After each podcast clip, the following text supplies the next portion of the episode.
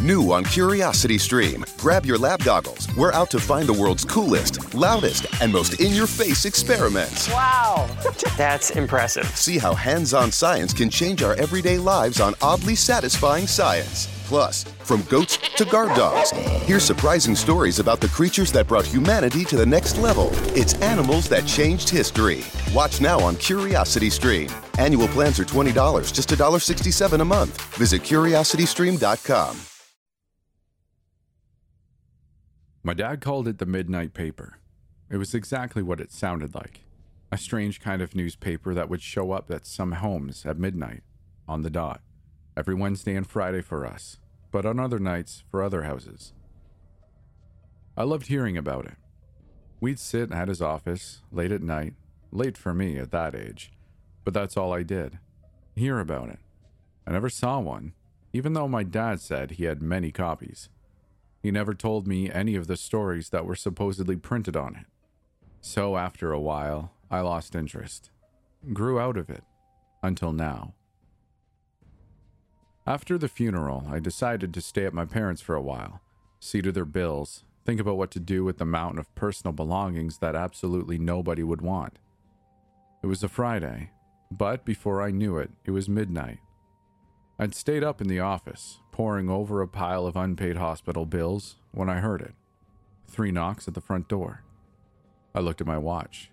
Midnight, on the dot. Strange. I went to the front door, looked through the peephole. Nothing. No one. A series of likely scenarios ran through my mind. Maybe it was a kid playing ding dong ditch, but then why didn't they ring the doorbell? I unlocked the front door and pulled it open slowly. There on the worn welcome mat was a newspaper. At least, that's what it looked like to me. Slowly, tentatively, I picked it up with two fingers, like it was covered in something toxic. It was entirely black, both the paper and the strings binding it into a roll.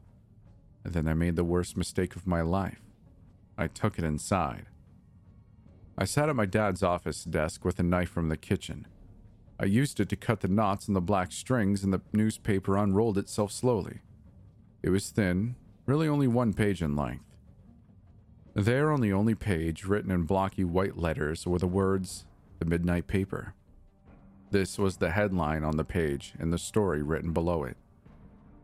Living and Dying on the Edge Urban Legend or Dangerous Social Media Challenge. You may not have heard about it, but your kids have. There's a strange building on the edge of town. It's around 15 stories tall, and its rooftop holds a terrifying secret. The tenants know the story all too well. Last December, a girl, whose name this publication has chosen not to publish, attempted to take her own life by jumping off the rooftop and into the cold asphalt approximately 150 feet below. A tragic event, but unfortunately not too uncommon. But if you believe the word in online forums and instant messages, this was no ordinary suicide attempt. Not because of the circumstances leading up to it, but because of what happened when the girl climbed over the railing, separating safe rooftop concrete and fatal plunge. As soon as the girl lifted one foot off the edge, something strange happened. A series of images bombarded her mind. It was her father crying in her bedroom, surrounded by his daughter's belongings. Then it was her funeral. All her friends in suits and dresses with grief and pain racking their faces. Then it was her own body, what was left of it, twisted and broken and bloated and covered in stitches, yet still crammed into a dress. The girl put her foot back on the edge, shocked out of her fatal decision. But then, for some reason, she lifted her foot once more. The images came back but this time they were different. It was her wearing a graduation gown. It was her in a college dorm. It was her with a boy. She hopped back over the railing and took the stairs down. The way down. The safe way down. She told a friend who, mockingly, told another friend. That friend told a few others. You know the rest. Someone posted it online, and soon the internet ran with it. That building became a million others in a million different towns. And for some reason, people started trying it out. They'd go out in groups to play what soon became known as the ledge game. If you stood on the edge of a rooftop, on the wrong side of the railing, and stuck one foot out, you could see your own future. One such group decided to try the game out, with disastrous consequences. One of the girls in the group chose to go first. She climbed over the railing, stuck one foot out, and soon regretted it. Her friends say she started screaming, her eyes wide and looking off into the distance as if seeing something horrifying. Then those eyes turned to look at her group of friends. She tried to grab one of them, as if trying to pull them over the railing with her, to take them with her as she fell. There was a funeral, with crying friends and a closed casket, much like the first girl saw. Instead of dissuading other teens from trying the game out, this soon became an urban legend in its own right, growing into an indispensable part of the original tale. But there's something many people can't stop thinking about. What did that girl see? Whatever it was, it was bad enough for her to ignore the visions of her own funeral and her own mangled body. Whatever it was, it was bad enough for her to try to take her own friend's life too. Some people say it was to spare her a fate worse than death. Maybe we'll never know. Or maybe, like in some versions of the story, we'll all know soon enough. Because the girl was pointing at the sky before she left, as if she could see something that nobody else could. That was the only story on the only page of the midnight paper. I wanted to know more, to know who wrote it, who published it, who delivered it. And I knew, like a piece of intoxicating, dangerous knowledge, that all I had to do to know more was wait for the next edition to hit the welcome mat, and I'll come back here to tell you all what it says. It's gone. The first midnight paper, which arrived last Friday, has somehow vanished. I put it in a drawer in my dad's study, and now it's gone. Either someone broke in and stole it, or it, uh, I don't know.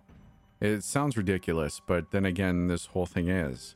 Maybe it disappeared on its own. After last time, I wanted to be prepared. Tonight, I set a chair by the front door and waited anxiously since 11 o'clock. Every time a car drove by, every time a leaf crunched on the asphalt outside, I rushed to the people, but nothing. The minutes dragged, time seemed to stretch. I felt this feeling before when I ordered something I really wanted online and I knew it was delivery day. But this was different. Something about this paper is just wrong. If anyone else has gotten one, you'd know. It feels like looking at something you're not meant to be seeing, like it somehow slipped through the cracks, past all the rigid laws of ordinary life. It made its way to you. Holding one in your hand feels like you're touching a physical manifestation of a mistake. I imagine this is what it feels like when you touch something radioactive as if every second that it's in your presence is somehow warping the very fabric of your life. 11:55. It's close. My heart's beating fast, the anticipation coursing through me like a drug. I stood in front of the peephole, not wanting to miss a second. I was looking at my front porch.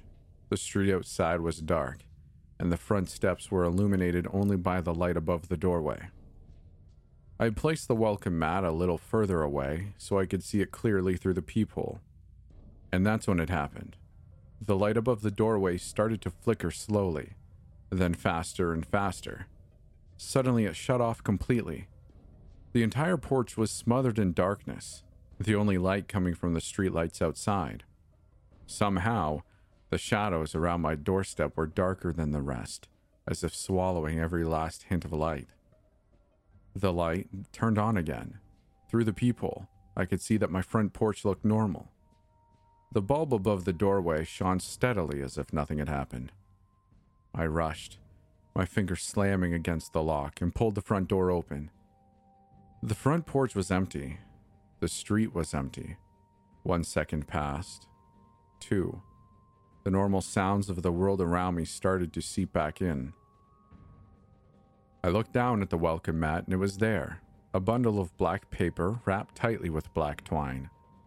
I hesitated for a moment before grabbing it. Should I bring it inside?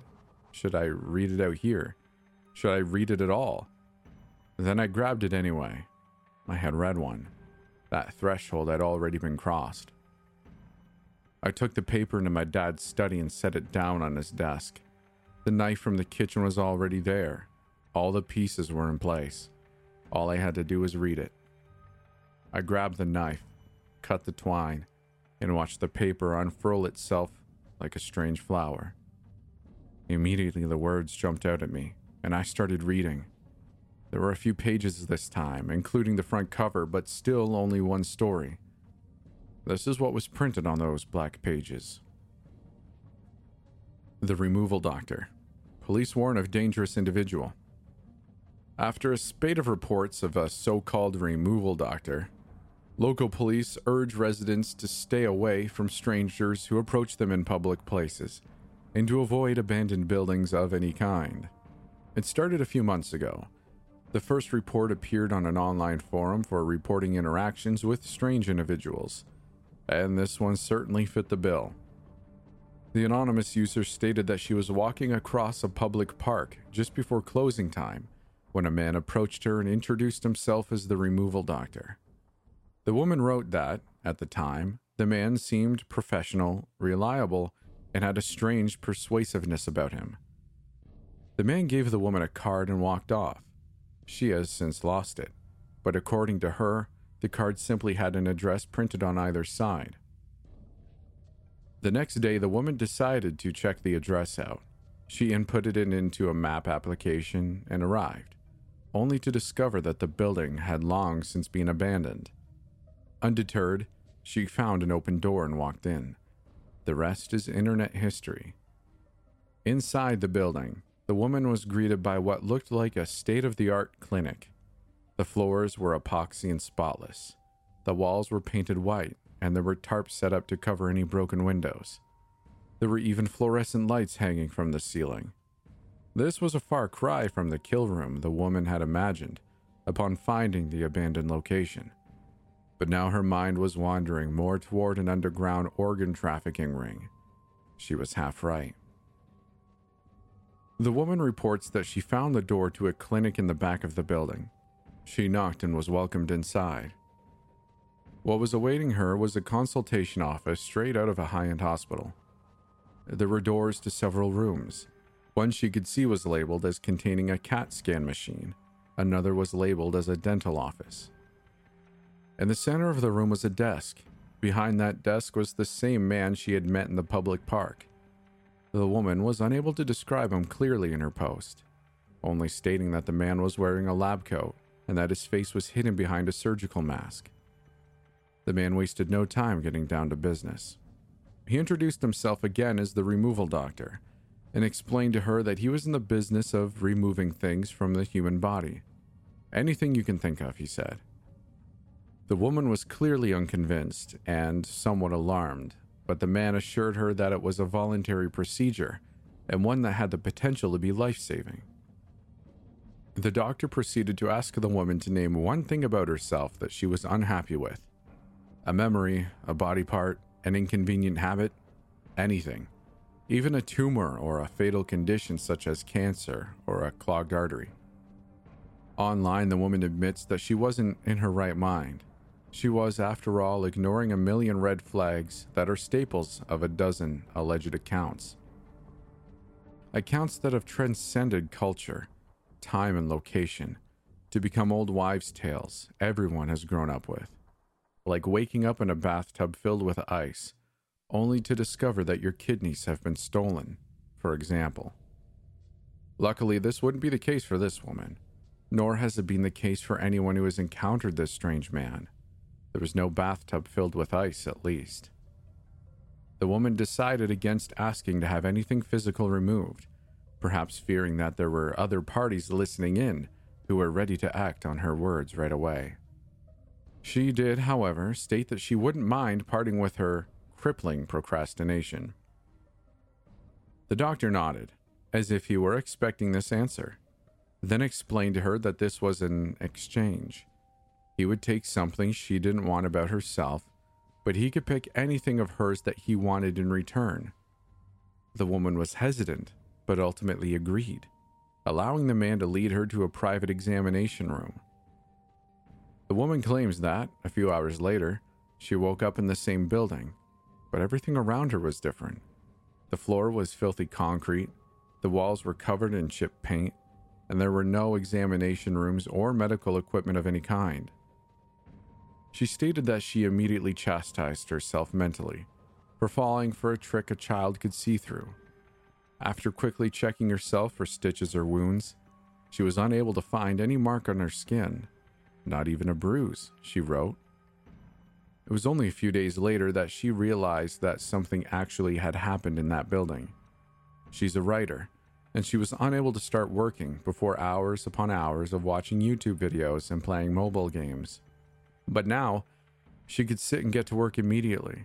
It really did seem like the removal doctor had surgically removed her procrastination. She was elated, but only at first.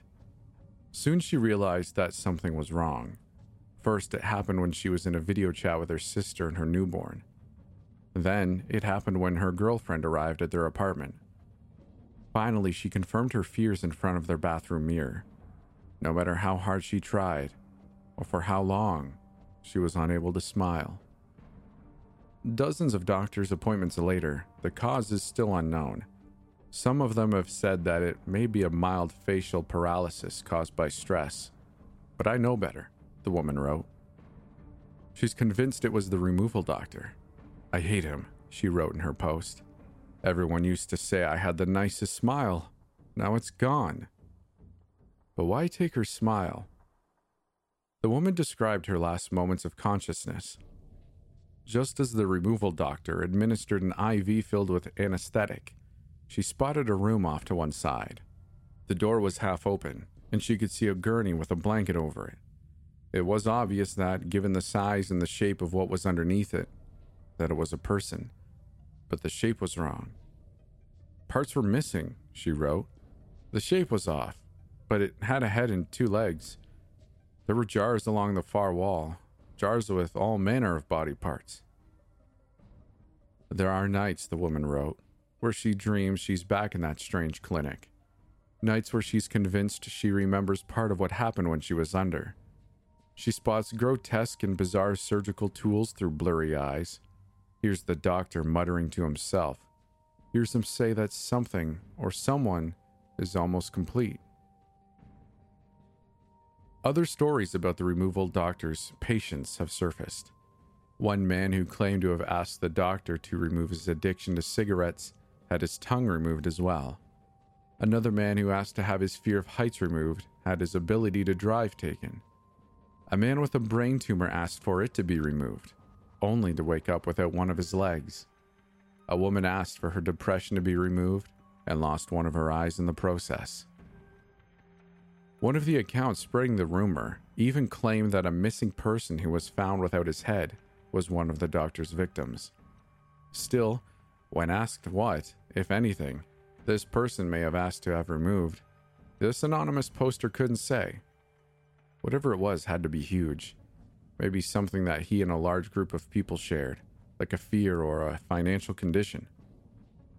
Speculation abounds in most of these reports, but this headless corpse shares something in common with all other alleged reports. In all cases, there were no stitches, no wounds, no scars of any kind. Whatever the doctor took, it was as if it had never existed. This fact has baffled both law enforcement and medical professionals looking into these reports.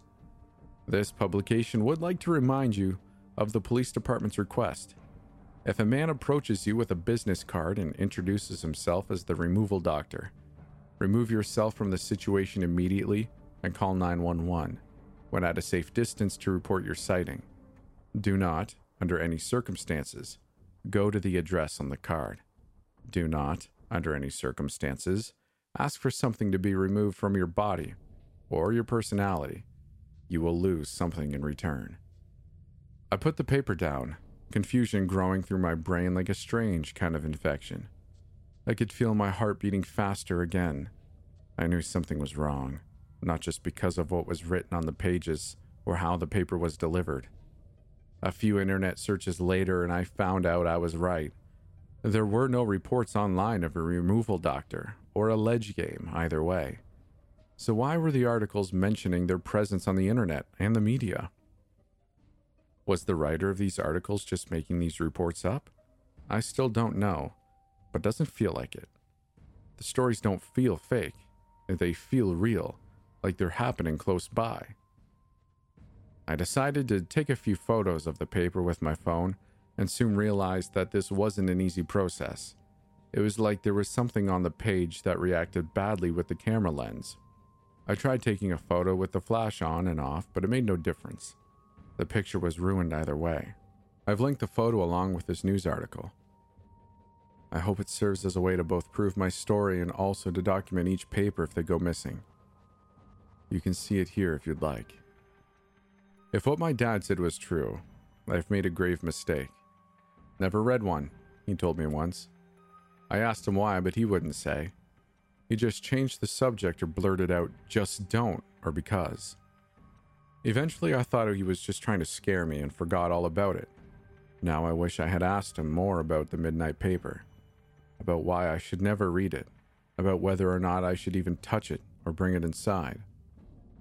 All I know is that my dad said the paper arrived on Wednesdays and Fridays at our home, so there'll be another one coming Friday night. It seems like it's too soon, too overwhelming, but I'm going to keep going, to keep documenting it. And next time, I want to try to have the door open when the shadow shows up once again.